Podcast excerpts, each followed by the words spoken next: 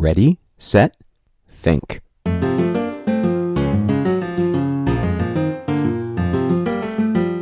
Hi, I'm Wes Carroll, and this is The Puzzler, a math puzzle worth thinking about in your car, on your run, or wherever you may be.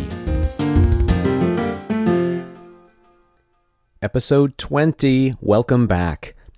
Do you work these puzzles with a middle or high school student? Then you may be interested to know that when I'm not recording puzzles for you, I'm working one on one to help the next generation of flexible and effective thinkers build creative problem solving skills. Learn more at wescarroll.com. That's two R's and two L's. As always, this week's puzzler can be found at the end of the episode. Let's start with last week's puzzler, the token tax, which read A game is played with tokens according to the following rule.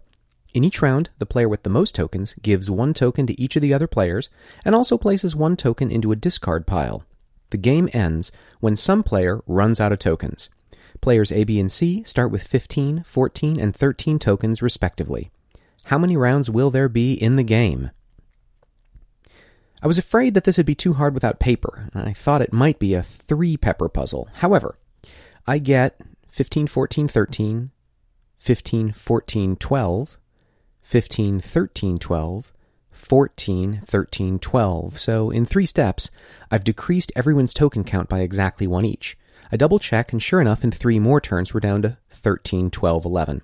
So I'm reasonably well convinced that the answer is 39 plus or minus some small integer. And indeed, working it out, I get 37. Now, David Cohen writes in with a much more direct method. He says, from the start, which is 15, 14, 13, three turns later take us to 12, 15, 14, 13, 12, 15, and 14, 13, 12. So eventually we will get to 3, 2, 1, and then to 0, 3, 2.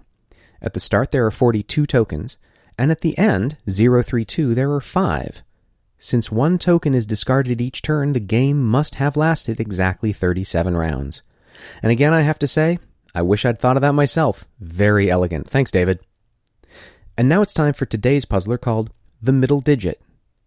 How many three digit numbers satisfy the property that the middle digit is the average of the first and the last digits?